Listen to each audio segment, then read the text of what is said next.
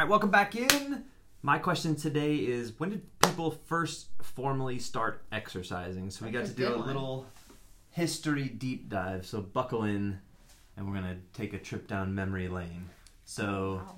first documented exercise ancient Egypt 3100 BC and these were all basically basically all of these ancient civilizations they did it as a form of uh, it was like a form of like work basically. So Hmm. or how it was used. So like hunting was exercise rowing you had to transport yourself. Uh, archery pyramids. wrestling. Yeah there you go. Wrestling. Like these things these were their versions of sport per, predominantly. And then Mm. later in there they started to kind of move into like gymnastics and dance as a form of exercise.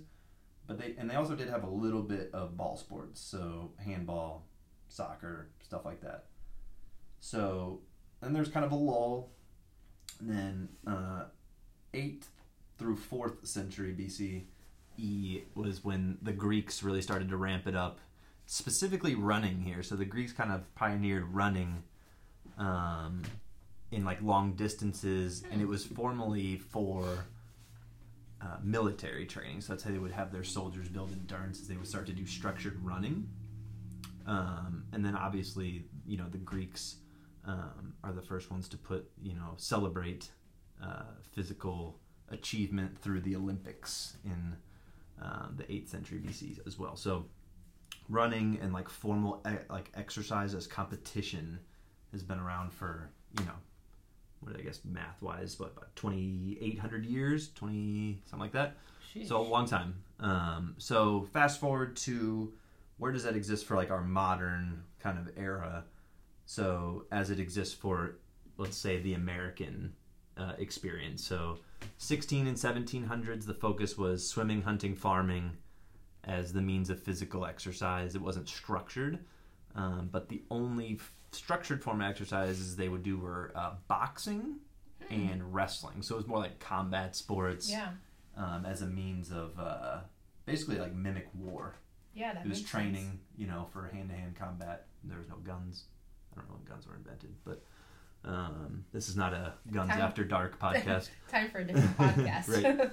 All right, so that was the kind of 16th, 1700s, 1800s when the Industrial Revolution rolled around. People got a lot more sedentary, so we had to start thinking more deliberately about how do you get exercise because job machines started to do the jobs of physical work Hmm. that people didn't have to do. So during the 1800s is when really in America, so like 1840s is when the YMCA came around, and that was kind of the first um, established um, like focus on health fitness uh, in America. So uh, that was the fir- I guess the, technically the first organization to promote physical fitness as an organization as a whole. So um, and also in the 1800s, uh, they travel started to become more common and longer distances. So people used like trains and things like that Mhm. initially. But that's also when the bike bicycle came into play Mhm. as a form of transportation. So a lot of people got cardiovascular exercises, exercise through uh, biking um, as a mode of transportation. In the 1900s, sports started to pick up. So and exercise became much more about training for a sport. So there's a lot more specificity. Uh, and that's also right when the Olympic Games started to kick back up. So right around the turn of the century, like late 1890s, is when the Olympics came back online. And in 1906, Teddy Roosevelt put the first gym in the White House. So like right around the 1900s is when exercise started to move into the form that it is now. Bec- and again, largely because of the Industrial Revolution and not being forced to get your physical activity. Because you never had to worry about physical Mhm. activity. You didn't have to worry about being overweight because you moved so much. You had to honestly worry about are you getting enough food in. Yeah. It's only a modern uh, issue, a modern developed world issue that you have to worry about your weight and your Yeah. physical activity. Because otherwise, if you just sat, I mean, think about any other country you live in, the undeveloped. If you just sat and didn't do anything all day, you would be an outcast or dead, probably, right? Like you Yeah. wouldn't get, and nothing's gonna be handed to you. There's no, you know, government assistance or whatever. So. As we move through the 1900s, 1930s, Jack LaLanne comes on the scene. First health club, 1930s. Mhm. Jack LaLanne, legend, obviously. Um, through the 50s, Dwight Eisenhower put together the Presidential Council on Fitness, so the government started to get involved. Um, and this was like post World War II. Mm-hmm. So you got to think. So this is about ten years post World War II. Soldiers are home. You know, you're looking at you know the industrialized world. People are getting out of shape. If another war were to roll around, Uh-oh. are you prepared or not? So likely that's what Dwight Eisenhower, who was a general in the army, became president, was likely putting something like that in place because it was President's Council on Youth Fitness specifically. Mm-hmm. So focusing on if we have to go to war again, what kind of people are we sending to the game, more or less. So yeah. that was, and I guess maybe that's a theme of, of what I went down the rabbit hole of. It's that exercise was uh, was like a, for, a necessity. We look at exercise as like self care now and like Mhm. take care of yourself and do right by. But before it was like this was a necessity, and it was be, it was as much as like you know you needed to like clean and do chores. It's like you needed to exercise because otherwise you were going to be capable of doing what you were going to re- be asked to do. I mean, if you look at back, way back when, the gym classes are so different Yeah. compared to now. Yep. Yeah. and that would even be and that was probably something i would imagine around the 50s when eisenhower did the council on fitness is Yeah. when schools probably started to also pick up so that's when you like got like bureaucracy starting to get in the mix of like we need to make sure we're getting people fit Yeah. for whatever reason i mean likely it's not like just because we're good and we want people probably because we need like you know soldiers to ship Mhm. out you know that are that are beasts so Yeah. um, so 60s and 70s is really where the fitness industry started to become, you know, what it is today. Mhm. Health clubs everywhere, trainers, um, you know, things like that. Basically, the the modern fitness uh, industry started to take shape. And then, you know, as you roll through 80s and 90s, the jobs get more and more sedentary. The personal computer, you're sitting, you can do any job pretty much from a seated position, except ours. I guess you could do ours, but I mean, I Um, did it all last summer. I'm doing it right now. Um, so, you know, weightlifting, I guess that, that's another point through the 80s and 90s is where weightlifting started to become uh, more popular as well. So, jogging, aerobics, and weightlifting kind of were the banner types of exercises through that period. And that's largely, you know, kind of been, you know, where we are now. I mean, weight, you know, running, weightlifting weights, and some type of aerobic or mobility training is kind of where we exist now. Um, and it's interesting because so even as we've kind of fine tuned um, exercise over the years, I know there's like a kind of a long history lesson on like where exercise was, but it it's not been enough to offset obesity rates as they increased. So I went and looked through like the decades and how obesity rates rose. So from the 60s to today, so it goes up 10 year increments. It went from 13%, 15%, 23, 30, 33, 40, 42% in the 2020s. Wow. So like this continues to rise, you know, what s- call it 5 to 6% every decade. Um, and uh, with no signs of slowing down, I think we're, we're, Mhm. we're storming right towards 50% obesity rate. And that's just United States. Uh, we're kind of uniquely um, overboard with our obesity, but it's becoming less, I guess, regulated. Like you know, in Yep. schools that would and. Yep. When you had mentioned they were really kind of trying to get ready for a potential other world war, it was Right. really it was a necessity. it was a necessity. And at this point now, it's this is completely voluntary. It's up Right. to up to you to go Right. in. And I mean, but the number of fitness facilities is higher than ever. yeah, oh yeah. Yeah. Access to this information is better than ever with Yeah. the internet. Access to equipment is better than ever. Not that you need any equipment to get in shape Mhm. necessarily, um, but interesting shift if you're so if you're thinking like okay, it gets better with time. I don't know if I want to say sadly, but I guess contrary to where you would think it would go, there's actually now kind of a shift towards uh, don't worry about if you're not in shape. It's like almost all the focus is uh, well, as long as your mental health is good, you're good Mhm. Um, which you know obviously mental health nobody's gonna you know disagree with that that's important but Mhm. as if these don't feed into one another Oh, is yeah. is naive to think. So you know the whole like if you're overweight just accept it as long as you're you know you're happy with it. Like mean, that's a good message. I you know i don't fault that message but you know from a health standpoint i don't think anybody's going to argue that you know if you could choose you know a or b you got two buttons to push. One is lean and one is obese. I don't think anybody's pressing obese just because they're like i like it Yeah. i, I would doubt it No. you know again Yeah. that's everybody else's own journey but Mhm. you know, so I think that's important. Like, you should feel pride in taking care of yourself physically, just as you do mentally. Like, that should be a point of emphasis. Mm-hmm. Um, interestingly, last stat I'll give you is uh, I'll have you guess actually. U.S. Uh-oh. obesity I'm terrible stats. at. You guys know I'm bad at trivia. U.S. obesity stats. Highest obesity in the United States. What state? Hmm. We're not living there right now. Hmm. Hmm. Alabama. West Virginia. Dang. Country though. Country. Yeah. Lowest. It's kind of a trick question, but Mm, it's riveting podcasting. I know. Washington D.C. Really? Lowest. Yeah. That's really kind of surprising to me. Yeah. I mean, I, would have. have guessed I was like Texas, California, California. Yeah. Arizona, Places where you can be active all year all round. year round. Yeah, that's No what doubt. I was. I was gonna. I couldn't decide between California and Arizona. They were both wrong. Don't worry. Oh, good. Um, okay. But yeah, so again, I guess to recap, you what you're looking at, like exercise formally has been in the form it is now only for about 50 years. Mhm. Um, and you know, before it was more you know necessity, like training for military service, training for your ability to hunt and fish and, and do all the things to survive. Um, but you know, not that obesity was part of the question, but clearly something we're doing um, is uh, on the increase uh, of obesity. Is the exercise portion isn't enough? It's likely, you know, lifestyle. You know, our jobs aren't active. Like you don't very often see somebody that's like working 12 hours in construction who's overweight. Like Yeah. those are people usually in pretty decent shape Exactly. not across the board, but you know. So, yeah, I mean, the physical pop, like the physical fitness continues to kind of deteriorate, sadly, in our country, but you know, not due to the ability, like the resources. So it's Mhm. likely the life, lifestyle things. But uh, fitness, people have been exercising this way for about fifty years, Hmm. and that's what we took away from this. We're young. We're a young uh, industry. We haven't figured it out yet fully. No. Clearly, Mm-mm. seventy years, I guess. It was in the fifties, so seventy Yeah. years. Oh yeah. I always think I- it's two thousand yeah, still. I know. you know? What are you Oof, oof. Twenty years, twenty-three years off, Adam. Close. um, okay, so mine does actually play a little bit into what we talked about, how you know, feeling healthy and feeling good, and it plays a role in it.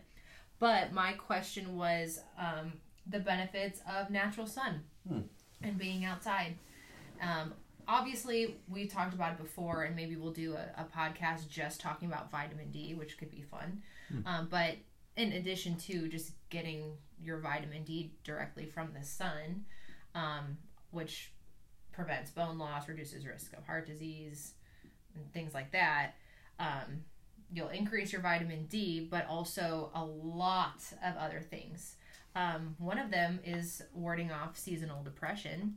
Um, so the ability, I mean, for us here in Indiana, we get the sun in the summer, which is nice, but um, when we get outside in the winter, even if it's cloudy, um, as long as you're outside going for like a, a short walk or whatever that might be, that is going to be able to help boost your um, boost your mood and kind of help with those um, like winter blues, if you will. Um, it's not going to fix it all completely, but it does it does improve that. Um, it also helps improve sleep and puts you into your uh, circadian rhythm a little bit Well more. said. Yes, a little bit more regular because if you wake up and you, the first thing you do is go out into the sunlight rather than the first thing you do um, is turn on your your blue light computers or a fluorescent type of light. If you wake up, go right outside. Um, and then same thing before bed, you turn off those um, blue lights and things like that, and and really go off of the natural light outside. You're going to be in that rhythm just a little bit more regularly and help you get better qualities of sleep. And then, I mean, just in addition to better mood, calmer mind, more energy, lowering blood pressure, actually, Hmm. um, it's just going to really help just with kind of that ease of mind kind of category, if you will. So we, we do take a lot of that for granted as far as like just a, a peaceful day or a more relaxing type of mood but sunlight does offer that and if you're usually out in the sun you are doing something active whether it's gardening or walking or exercising or playing at the park or you know something like that you are able to just kind of get moving a little bit more as well which obviously we all know the benefits of. Um, but then on top of getting the sunlight it is important to do it regularly. You know just one day you'll feel nice but to do it more regularly and it's recommended to get um, like to get direct sunlight two to three days per week for 30 minutes. So, like, that's if it's the sunnier days and you're able to get out for 30 minutes, that's awesome. But a minimum of 10 minutes per day, um, just being outside. If it's a cloudy day, just getting outside still, that sun does work through the clouds. And then I had a follow up question with this. Well, what about sunscreen? Obviously sunscreen is important and there's cancers and etc involved with that but when we're saying dir- like direct sunlight getting 10 minutes of sunlight and not talking about going in a tanning bed um, but just getting outside getting the sun on your face without a sunscreen it's not going to be cancer causing but just a little bit more on the benefits of everything i had mentioned previously as far as immunity vitamin d sleep mood um, and beating feelings of depression and anxiety, etc. Yeah. yeah, I mean, I think one of the first things that popped into my head when you said it was definitely mood. Mood. I think vitamin D and mood are closely linked. I don't know if that we've fully flushed that out in science, why or how, mm-hmm. what the mechanism is, but I mean, I can tell you just I dare you to go take a walk in the sunshine for a half hour and feel bad. Like it's yeah. it's difficult to do. Mm-hmm. Uh, to your other point with rhythm, I think circadian rhythm, the rhythm part is the point, is your body starts to know when it's going to be expected to do certain things. Yes. And if you go outside and get sunlight early in the day when the sun comes up, your body knows what time it is. You know it knows it's daytime. It knows it needs to be alert and awake and ready to do things that you do during the day. But that also works when you're at night and you're in front of a screen. I know it's all things you said, but like you're getting that light now. You're wondering why you're not tired and you can't go to bed. It's because yeah. again your body is saying oh it's light out. I need to be ready and awake and alert and ready to do the things that we do during the day. Mm-hmm. so you basically tricked your body. Yeah. And it's not even just your eyes. It's the lights in your house all over your body your skin. They all have photoreceptors so that all your whole body is aware of the light even if you're wearing you know the blue blocking glass. Like yeah. everything you have photoreceptors on the surface of your skin so you know uh, that's how you create melanin. That's why you go in the tanning bed and you create, mm-hmm. you know, melanin. So well, and, that's, that's the, a difference between, um, you know, we hear the fluorescent lights, the LED lights, and, and kind of what they're giving off versus a natural light. Like right. there there is a difference. Right. Um, so when we say natural light, we're talking from the sun, and you right. can increase it. I actually read, which I thought was really interesting instead of having the lights on in your house, you can create more natural sun by having mirrors up in your house because the natural sun from the windows will bounce off the mirrors. Um, and That's I was cool. like, yeah, I, I mean, I didn't even think about that, but when I was looking up a little bit more research for this topic, that was one of the things. And having drapes that allow light in rather than the um, blackout drapes. Now, blackout drapes obviously important for when you're sleeping, but Bedroom. to have them op- like to have drapes open during the day or ones that are a little bit more sheer to be able to allow that light into your house because yeah. then as the lights or as the sun goes down, the mood in your house is going to change to help you exactly what right. you were saying to, to help your body start to realize it's time to now relax and get ready for bed so you don't have that um, that on feeling while you're trying to go to sleep. Yeah, yeah. I mean, like choose your to your point. Choose the mood of each room according to what you want that room to be. Like our our room at home, our bedroom is like a cave mm-hmm. because there's nothing. There's no TV.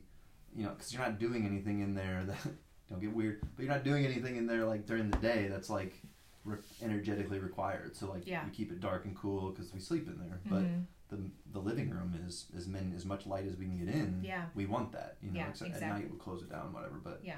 Um, one more point on you said this is kind of a topic for me, and again, I'm not a doctor or anything, so you know, talk to your doctor. Blah blah blah blah. I really do have. I don't know if it's an aversion, whatever it is, to sunscreen. Like I don't like using sunscreen, yeah. and I'm pretty and my, my rationale is this, and again, this could be ridiculous, but this is just how I feel. I've never really, I don't know if I've ever articulated, but we've we've always had the sun, we've always had skin, we've always been outdoors, but we never had sunscreen before. So, what, how, how are we developing these issues, uh, like skin cancer, melanoma issues, so much more severely now? And my, and again, I'm not saying this is the cause, but I would just be skeptical of rubbing, you know, how much does how much does sunscreen cost? Five bucks. Mm-hmm. What do you think the quality of the ingredients in a paste that you rub all over your screen that costs five dollars is? And is there any possibility that just maybe there might be something carcinogenic in there? Well, and that's if you do research on sunscreen now, Yep. um, and good research. Yep. It's There's com- there's places to use it too. Yes, If you're yeah. gonna be in like friggin' Australia, right under where the ozone is wasted away, like put sunscreen on, Yeah. no doubt. The but yes, you you can find the facts on the the amount of chemicals in Yep. sunscreen. I mean, just not even just sunscreen alone, but if we're gonna hop on this train, all lotions, candles, fragrances, like just all of this stuff is filled with Your way skin too is much. a sink. Yes, That's all going in. Yep. It's not sitting on the surface. It's Mhm. it is in your body. You might- exactly. if you put it on your skin, you should be comfortable putting it in your mouth. Yes. Like you, you should become if you put your lotion on your on your arm, you should be comfortable putting that Mm-hmm. lotion through a straw. Mhm. Yeah, that's a that's a whole other. T- I mean, I Yeah. don't disagree with you. I but yeah, really, but I use coconut oil Yeah. as lotion now anymore. So it's you do want to do research when it comes to a a lotion or a sunscreen Skin's and your biggest organ. exactly Take yes care of it. It will Yeah. be problematic. You only get one shot at it. hmm You don't want it to look like a prune as much when you're older. It will, but limit it Yeah. as much as you can. yeah so Sunlight's huge. I mean, sunlight as far as like your overall health. I mean, that's a pill. That's a strong pillar. Sleep, yeah sleep stress, I mean and and all that stuff.